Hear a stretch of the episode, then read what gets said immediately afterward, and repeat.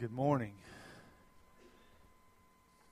I was blessed to hear that song about 5 o'clock in the morning out on the mountain hunting with Randall and Tim. And we had, uh, we had, for the first time in my life, ever ridden a horse without being able to see where that horse was going.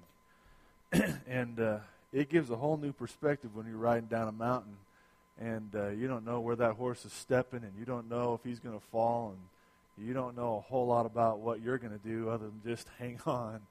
And uh, to hear that song and realize that, you know, we don't have to, we don't really have to be afraid of the long, hard ride that we call this life, right? Man, we we go through this life pretty blind. We don't want to go through this life pretty blind. We want to know what tomorrow is going to hold and we want to know how we're going to handle things, and we want to know how we're going to provide for ourselves, and we want to make sure that we don't ever end up rolling down a hill somewhere unbeknownst to us. But there's no way around it because we simply aren't God. But we don't have to be afraid, right? Because of who Christ is in our lives. Well, turn in your Bibles to Psalm 34 this morning.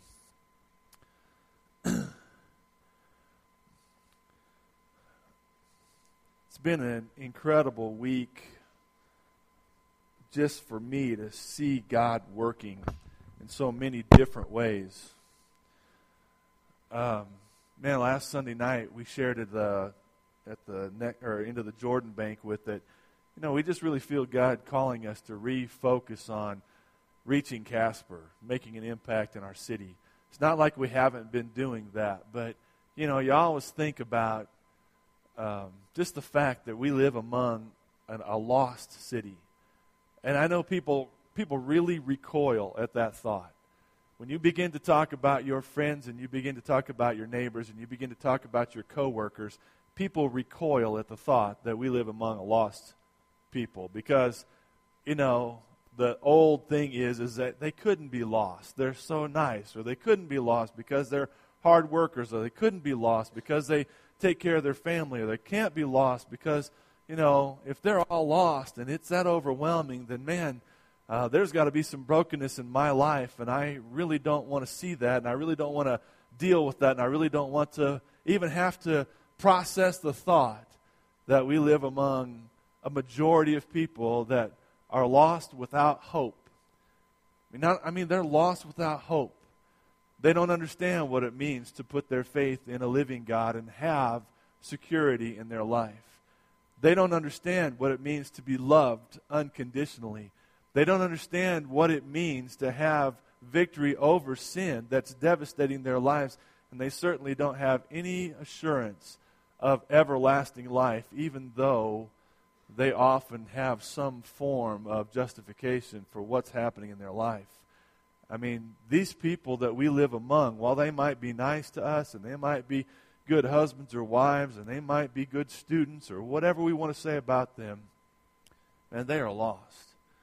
And uh, it's been a week of dealing with lostness and dealing with some that are that are, have been saved and coming out of lostness, and dealing with people that are Christians and have overwhelming needs. It's just been one of those crazy weeks for me throughout the whole time. And you know, I, as I think about the Word of God often, I mean, I, I really do try to put the Word into application in my life and into my ministry because there's a whole bunch of empty ministry being done today.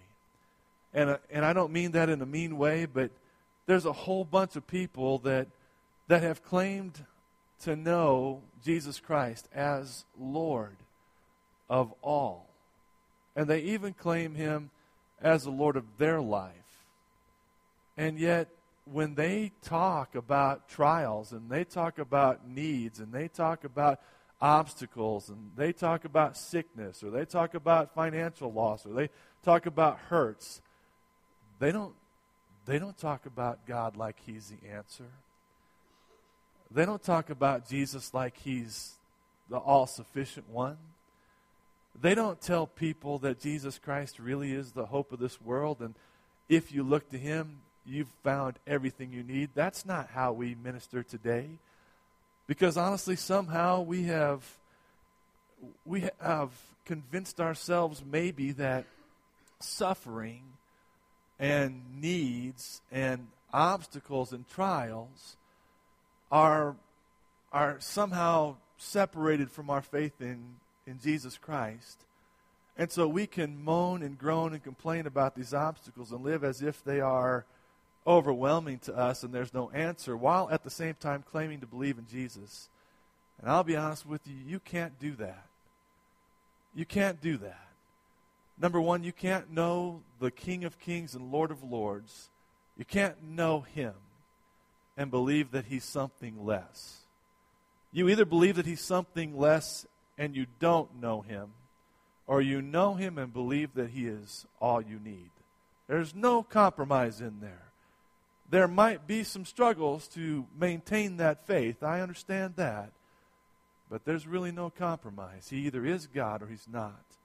We either trust Him as God or we don't. And man, we need to get that set in our hearts. But not only can we not live like that for us, but man, there's a world out there that needs the answer. I'll talk some more about this in a little bit, but man, the last two days I have spent probably three or four hours with a man that I have, man, I've walked with, and I consider him a friend, and I love this guy. Man, I love him. And he is broken to pieces, broken to pieces. Um, so much has happened in this guy's life that I can't even tell you. And uh, one of the most heartbreaking things that he once ever said to me was said to me yesterday. Because when, as I've ministered to this guy, um, I've said to him, well, Christ is the answer. And you can turn to the Lord and find the answer. You can trust him. He can deliver you. You can trust him. He can over he can overcome in your life. You can trust him and find peace in your life. And I spent Friday afternoon with him, talking to him. Yesterday morning, talking to him. And yesterday evening, as I was studying for this morning, he called me again. And so he's telling me again what's going on. And I said, Man, you've got to give yourself to Jesus. Here's a man that I would have told you was a believer, and maybe still is. I don't know. He's so broken, it's hard to know. But he says to me last night, Is that your answer? Is Jesus your answer to everything? I said, Absolutely, Jesus is my answer. And he says to me, I wish I'd gone to Bible college so that I might have the answers all the time. As if somehow my Bible college background enables me to give an answer nobody else has. And, uh, man, I got to tell you, I kind of just stopped. And I just said, look, man, I. I know you're hurt, and I know you're broken, I know you're messed up, I, and he is so messed up. I said, I, I don't know anything beyond the fact that I'm just a sinner. I'm just a sinner that by the grace of God has been saved by Jesus Christ. It has nothing to do with my Bible college background or what I know through the Word of God. I'm a sinner and I'm saved. And that's all I have to stand on. It's all I have to hope in. But it is everything to me. It's everything to me. And then as we as we walk through this world and we talk about reaching our city or our state or our nation or our world. It, it doesn't have anything to do with the prosperity that we have in the United States. Honestly, our prosperity has cost us our witness more times than not. It has everything to do with Jesus Christ. And, and I want you today, if, if you claim Jesus as your Lord and Savior, I want you to think are you rejoicing in Jesus Christ? Now, do you really know him? Do you really know him as the one that is the answer to your needs? Are you somehow playing this game, this, this pretend game. That you hold up this facade over you that says, I believe in Jesus. But deep down in your heart, you've never walked with Him. You've never experienced His power in your life. You've never found a security in Christ. And when you minister or refuse to minister, uh, there's no base to your ministry.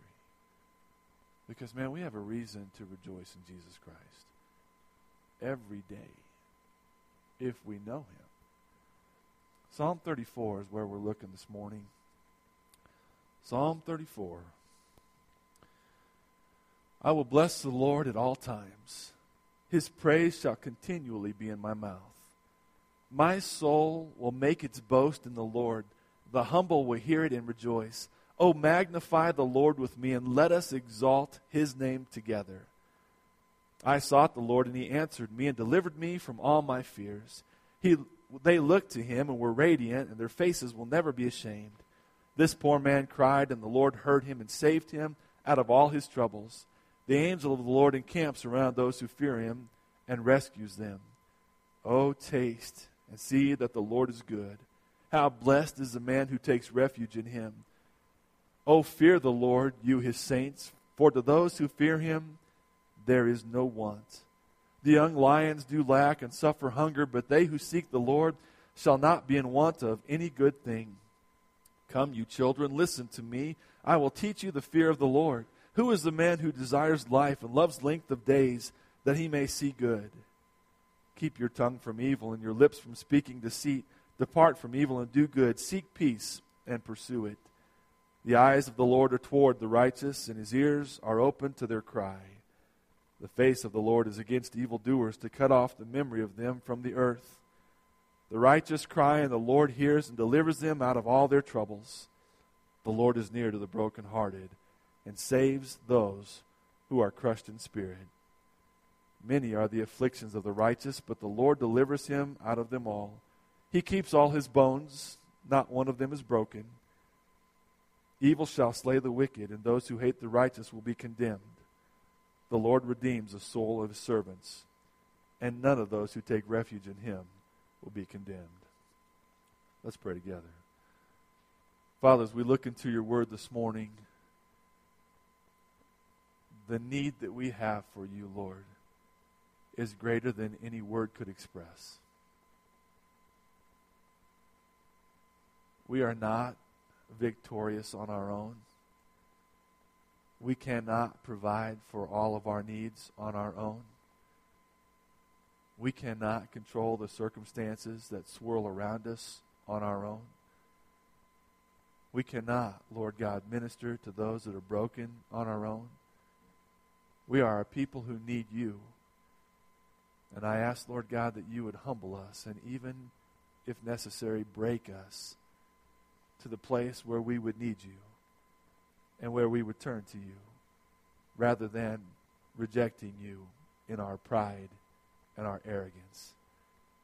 I ask, Lord God, that we would be a people of praise, those of us that claim to know you those of us that have experienced salvation through faith in Jesus, that we would be a people of praise for who you are, regardless of the circumstances we find ourselves in. That we would be a people that point others to the answer, which is Jesus Christ, to all things. As we open your word this morning, Lord, I ask for you to speak your words for your glory. And I ask that you would give us the grace to respond as you speak. And I pray in Jesus' name, amen. This psalm is a great psalm in that it is a response of David to God working in his life. And it's a response to something that I've always considered one of the, the crazy things in the scriptures. I mean, it was written after David had been run out of Jerusalem by Saul. David is the second king of Israel. Saul was the first king of Israel, and Saul had disobeyed God, and God had told him, I'm going to tear the kingdom from you and your family, and I'm going to give it to a man after my own heart. And then God had sent the prophet to anoint David, his chosen man, to be king of Israel. Yet, even though he was now the anointed king of Israel, Saul is still on the throne. And Saul's jealous of David because David is a mighty man of God. He's also a mighty warrior. The women sing the praise of Saul by saying he has killed his thousands, but they sing the praises of David by saying he has killed his ten thousands. And this jealous, bitter, wicked man, tormented by an evil spirit, Scripture says, Saul begins to hate David more and more to the place where he desires to kill him, and David is forced to leave. And David is on the run from Saul. And he, he runs and literally goes to the Philistine city of Gath, which is one of the hated places for the Israelites. And yet, David ran there to find refuge, perhaps protection, from this king of Gath. And when he gets there, he hears the advisors of Abimelech or Achish, depending on the translation that you have, the king of Gath, He hears the advisor saying, Is not David the one they sing about? Isn't David the one that they say, Saul the king today kills his thousands, but David kills his ten thousands? And David realizes that, man, he has run right into one of the most dangerous situations he's ever going to find. He's in a city with a small group of men and they realize that he could be their number one enemy. And I love what the Bible says that David does in response to hearing this from the advisors of Achish. He begins to act crazy and he begins to scribble on the doors of the city and he begins to drool till his spittle, it says, is running down into his beard. Now, I like that because I have a beard. And, you know, just the thought of just all the nasty, gooey stuff dripping off your beard and your craziness as your hair's all freaked out. I mean, that's just kind of funny, actually. I have really always enjoyed that story, but literally because of his, his quick thinking, if you will, David's creativity, if you will, the king says, Man, I got enough crazy guys. I don't need this guy in my house. And they run him out of Gath, and David escapes. Well, this is his response. And it's a little bit different response because, man, for most of us, we'd be, we'd be lauding our own creativity, wouldn't we? Boy, that was quick thinking. Sure, I'm glad I came up with that plan. Man, that was awesome. Isn't that the American way to, to begin to talk about how good we are and to begin to talk about how creative we are and to begin to talk about how quick thinking we are? And aren't we glad we delivered ourselves from that situation? Man, we are just awesome. We begin telling everybody we know about how good we are. But that wasn't David's response. And David's response was simple I'll bless the Lord at all times. His praise shall continually be in my mouth. My soul will make its boast in the Lord, and the humble will hear it and rejoice. Oh, magnify the Lord with me, and let us exalt his name together. Man, David's response to this craziness that he had come up with is that God delivered me. And because God delivered me, man, I'm going to exalt him and I'm going to bless his name at all times. I love his response. It's, it's not hard. David's response is the response of those that know God. Not the response of those that know about God or not the response of those that would like to know God. David's response is the response of those that know God. Those that know God know that He is integrally involved in our lives in all circumstances, at all ways. He understands that whether we came up with the plan on our mind or whether we prayed about it or whatever happened, that it's God that ultimately leads us and it's God that ultimately delivers us and it's God that ultimately provides for us and it's God who's ultimately there for us. And David doesn't even begin to try to take the credit for this great deliverance on his own he says, Man, I'm going to bless the Lord at all times. I'm going to bless him at all times. I'm going to bless him when I'm in the trials. I'm going to bless him when I'm out of the trials because no matter where I'm at, he's the one providing. He's the one protecting. He's the one sustaining. He's the one guiding. He's the one. He's the one. God's the one. God's the good one. God's the great one. God's the creative one. God's the one. Man, that's the kind of life we need to live as believers. There's only one answer. I don't care what circumstance you're in. I don't care what trial you're in. I don't care where you're at, what you're going through. I don't care if you need finances. I don't care if you're in the hospital. I don't care if you're dying. I don't care if your your kids are rebellious. I don't care what you're going through. There's an answer. And if you don't know it, as a so called believer in Jesus Christ, I promise you the lost world will not know it. They can't know it. But you and I should know the answer. And it's not an empty answer. It's not a cheap answer. It's not this crazy, wild thinking answer. It's truth. Absolute truth. Do you believe that? Uh huh. So are you praising Him today like crazy? You're lifting Him up in your life and singing praises to Him? Are you pointing the hurting to Him and the broken to Him? Are you looking at Him as the answer in your circumstances? Because, man, David, I'll bless the Lord at all times. His praise shall continually be in my mouth. Continually be in my mouth.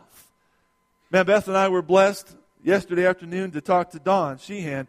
We've prayed for her many times, and, and man, God is working in her life. And it was so cool to talk to Dawn. First time I've got to talk to her since she got home. And, and things still aren't right. I mean, she's still got things that aren't right in her life. She's still doing uh, dialysis. They think her kidneys are going to start working, but they don't know. And, you know, it's, it's a pain in the rear to go to dialysis. And she's, she's still struggling with some physical issues. She's still struggling with the whole just recovering emotionally issue. But, you know, you know what Dawn said? And I, I love this. And she just said, man, all I can do is just praise God. She said, I was laying in bed after I woke up. And she said, I, I couldn't walk yet. I had to learn how to re-walk. I, I couldn't do simple things like go to the bathroom on my own. I even had to relearn how to do those things.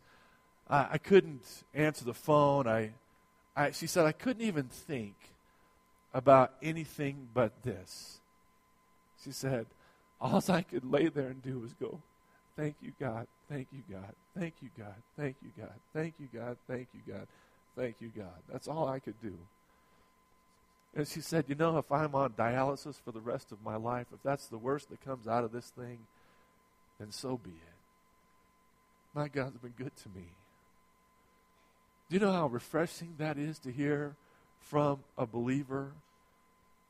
Because you know how many times I hear the other side of that? Which is this Why would God take me through this?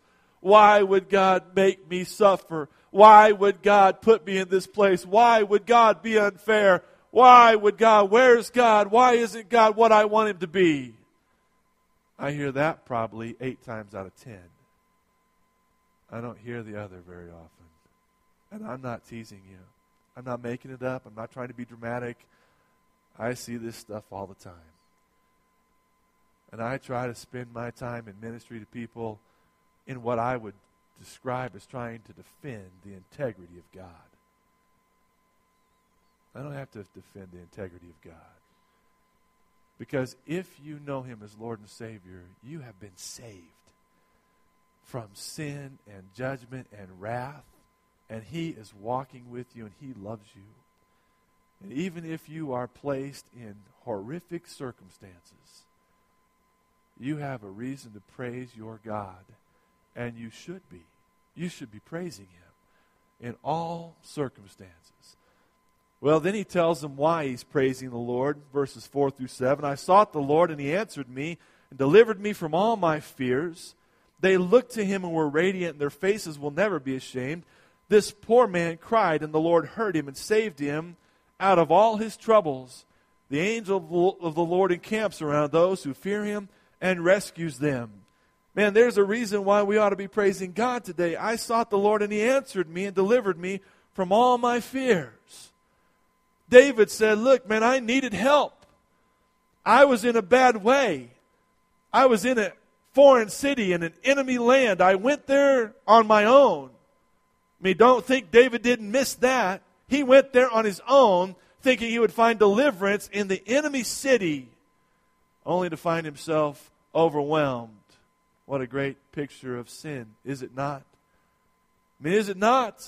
We make bad decisions and end up in bad places, whether we're believers or not. And we cry out to God for help, and He hears us and He delivers us. Does He deliver us? Uh huh. Are you sure? I mean, where's the evidence in your life that you know God delivers you? Where's the evidence in your life that you know God hears your prayers? Where's the evidence? I don't make light of this thing. Man, talk is cheap. Talk means nothing. To say something with your lips is as easy as anything in the world. Where is your cry for help? Where is your recognition of need? Where is your faith in that if you cry out for help, that the Lord God Almighty is going to hear your prayers? Because David says, Man, I, I cried. I was in need and I cried. I didn't bellyache. I didn't whine. I didn't fuss about God. I didn't blame God. I didn't do all the things that we as Americans who believe we are entitled to absolute comfort and never have any struggles and never have any trials. We didn't whine and cry, David said. I cried out. And the Lord heard and he delivered. And he says, This poor man cried. And the Lord heard him and saved him out of all his troubles. What a great description of the King of Israel, hand chosen, mighty warrior. This poor man cried out.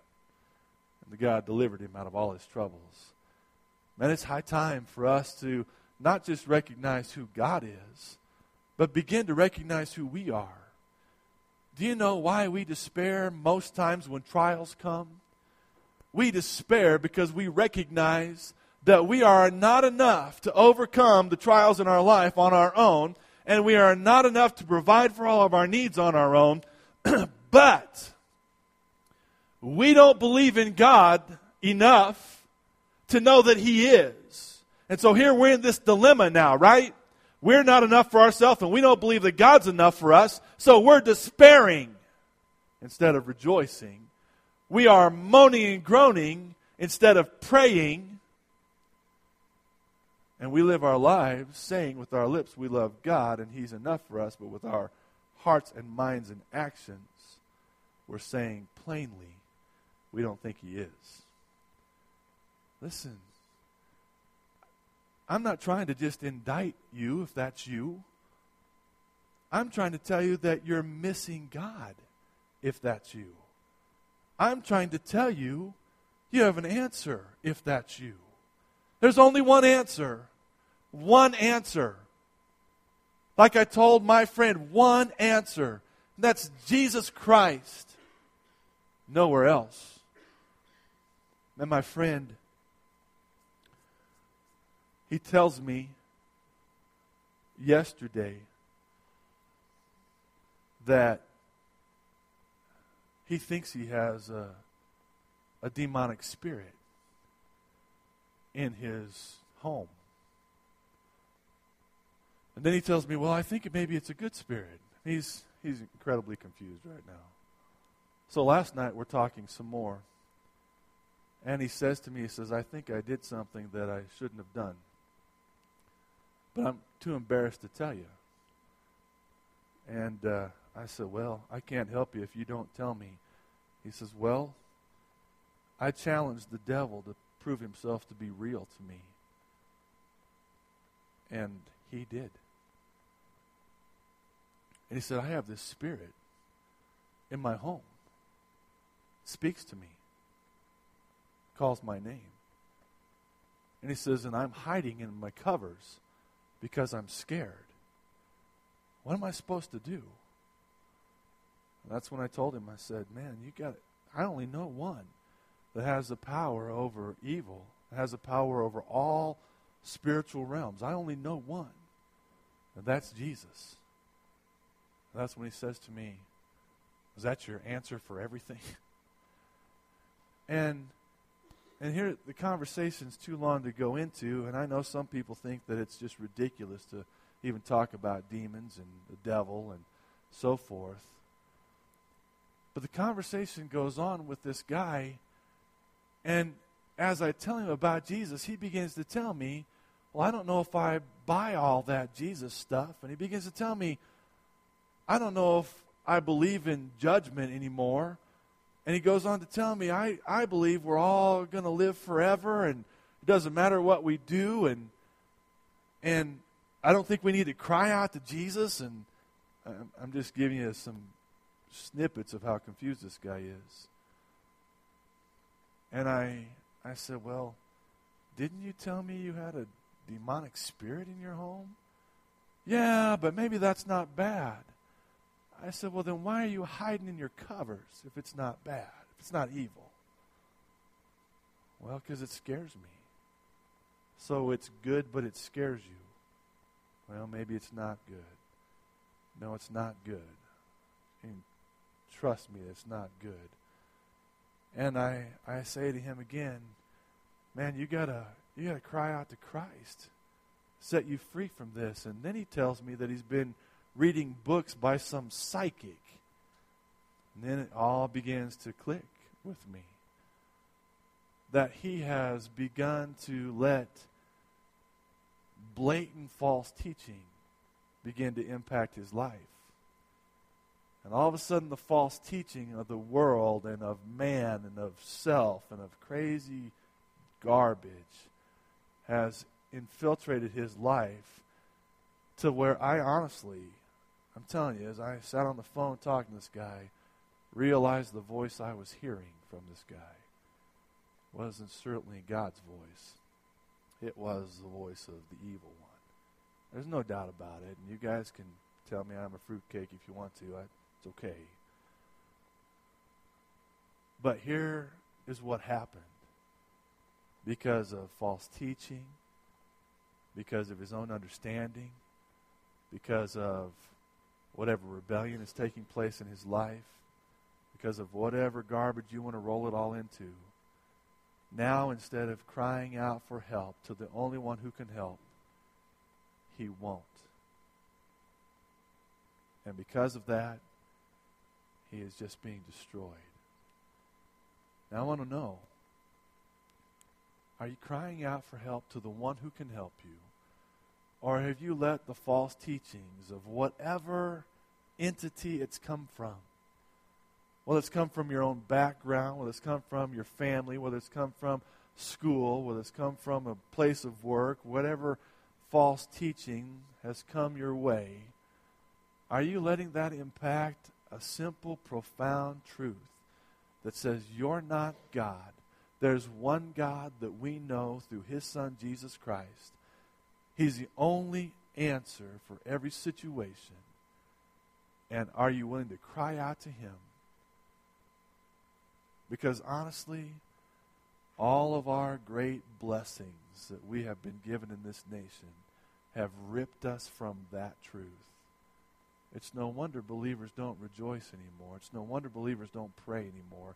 It's no wonder believers are upset and angry and bitter and frustrated anymore because for whatever reasons, we've let things rip us from the truth that Jesus Christ is the answer. Listen to what he says, and I'll close. I know I'm going long, but listen to what he says in verses 8 through 10. Oh, taste and see that the Lord is good. How blessed is the man who takes refuge in him. Oh, fear the Lord, you his saints, for to those who fear him there is no want. The young lions do lack and suffer hunger, but they who seek the Lord shall not be in want of any good thing. Man, David, I love as he goes through the psalm, he's praising God in all circumstances. He's telling them why he's praising them. He's turned to the Lord, and the Lord has delivered him. It's God that has set him free. And then he looks to the people that he's leading and the, the people that he's influencing. He says, Oh, taste and see that the Lord is good. Don't live your life without coming before the Lord and experiencing His goodness. Man, I liken it to when my children were little. You know, you'd put something on the plate in front of them, and if it didn't look just right, they were like, ew. My wife is still that way. Ooh. I'm like, baby, just try it. Right? Kids, just try it.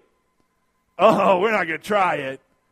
It's too risky. If we try it, it might be nasty right? So let's just not try it. Let's stick with what we know, right? Did you hear what I just said? Let's stick with what we know.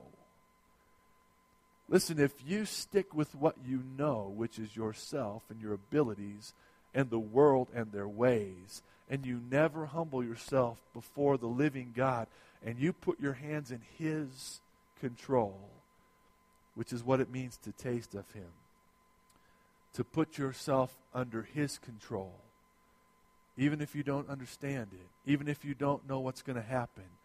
The only way to taste the Lord God Almighty is to come before Him and say, Here's my life, Lord. I'm going to trust you. Until you do that, you won't taste how good God is. Until you do that, all you'll taste is what you know. And that is so unsatisfying. It's so empty to have what we already know is not enough. And so he says, Taste and see that the Lord is good. And then I love this description is how blessed is the man who takes refuge in him. Oh, fear him, the Lord, you his saints, for to those who fear him there is no want. Man, God is calling us to a life of faith. As Americans, we reject that at so many levels that it's terrifying to me. I've ministered to some brand new believers this week that are, they're just still filled up with all those barbs that the world has had in them. And when you begin to deal with a new believer, God wants to take the barbs out. But it's painful to take a barb out. To take a barb out might mean breaking off a relationship that has meant something to you, even though it's a bad relationship. To take a barb out might mean giving up something you've been doing that you enjoy. To take a barb out means that you're going to have to do what we're talking about here, which is give God control of your life and trust that His ways are better. That's the only way you get to taste God and see if He is good. If you have financial needs, you've got to give your life to Jesus and see if He won't meet your needs. He may not do what you want, but you've got to see if He won't provide for you. If you're sick, and I mean sick, you've got to put your hands in Christ's hands and trust Him to either heal you or if you die, trust Him to give you eternal life. Man, if you're lost and you don't know God, yes, you're going to have to come to the place where you say, I believe, even though I don't have all the answers, I believe that Jesus died for me and rose again. And so, Jesus, here's my life. I'm going to trust you completely to save me, forgive me, and lead me and guide me. Man, taste and see that the Lord is good. And I, I love what he says in verse 10 The young lions do lack and suffer hunger, but they who seek the Lord shall not be in want of any good thing. Man, as strong as a young lion would be, he can't, he can't provide for himself. They lack and suffer hunger. But those who trust in the Lord, they will, they will not want for any good thing. And I really do believe that with all my heart, every ounce of my being. I believe in the depth of suffering. I will not want for any good thing. Because the good thing, the one good thing that is sufficient for me at all times is my Savior, Jesus Christ, no matter what I go through. Do you know Him? Do you know Him to the depth that He's your satisfaction? Because if you don't, taste and see. Taste and see. He won't let you down. It won't be spinach. It will be good. It'll satisfy. Jesus Christ, He loves you. Let's pray together. Father, I thank you I thank you for the simplicity of your word.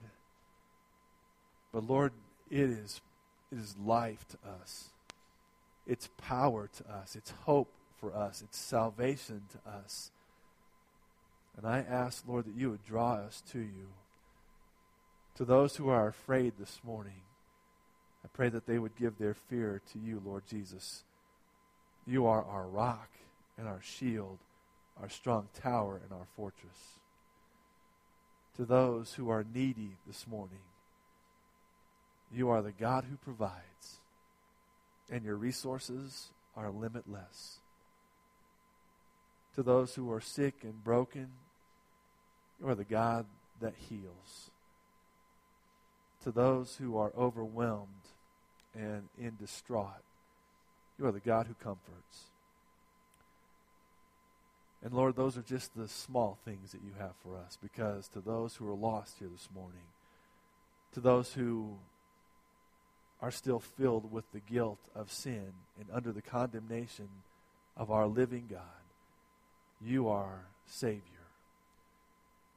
You are the one source of salvation. And I ask, Lord Jesus, that you would draw men and women to yourself today, that they might humble themselves and confess you as Lord and believe in their heart that God raised you from the dead that they might be saved. Would you give us the grace to respond this morning? And I pray in Jesus' name, amen. Let's stand as we respond to the Lord this morning.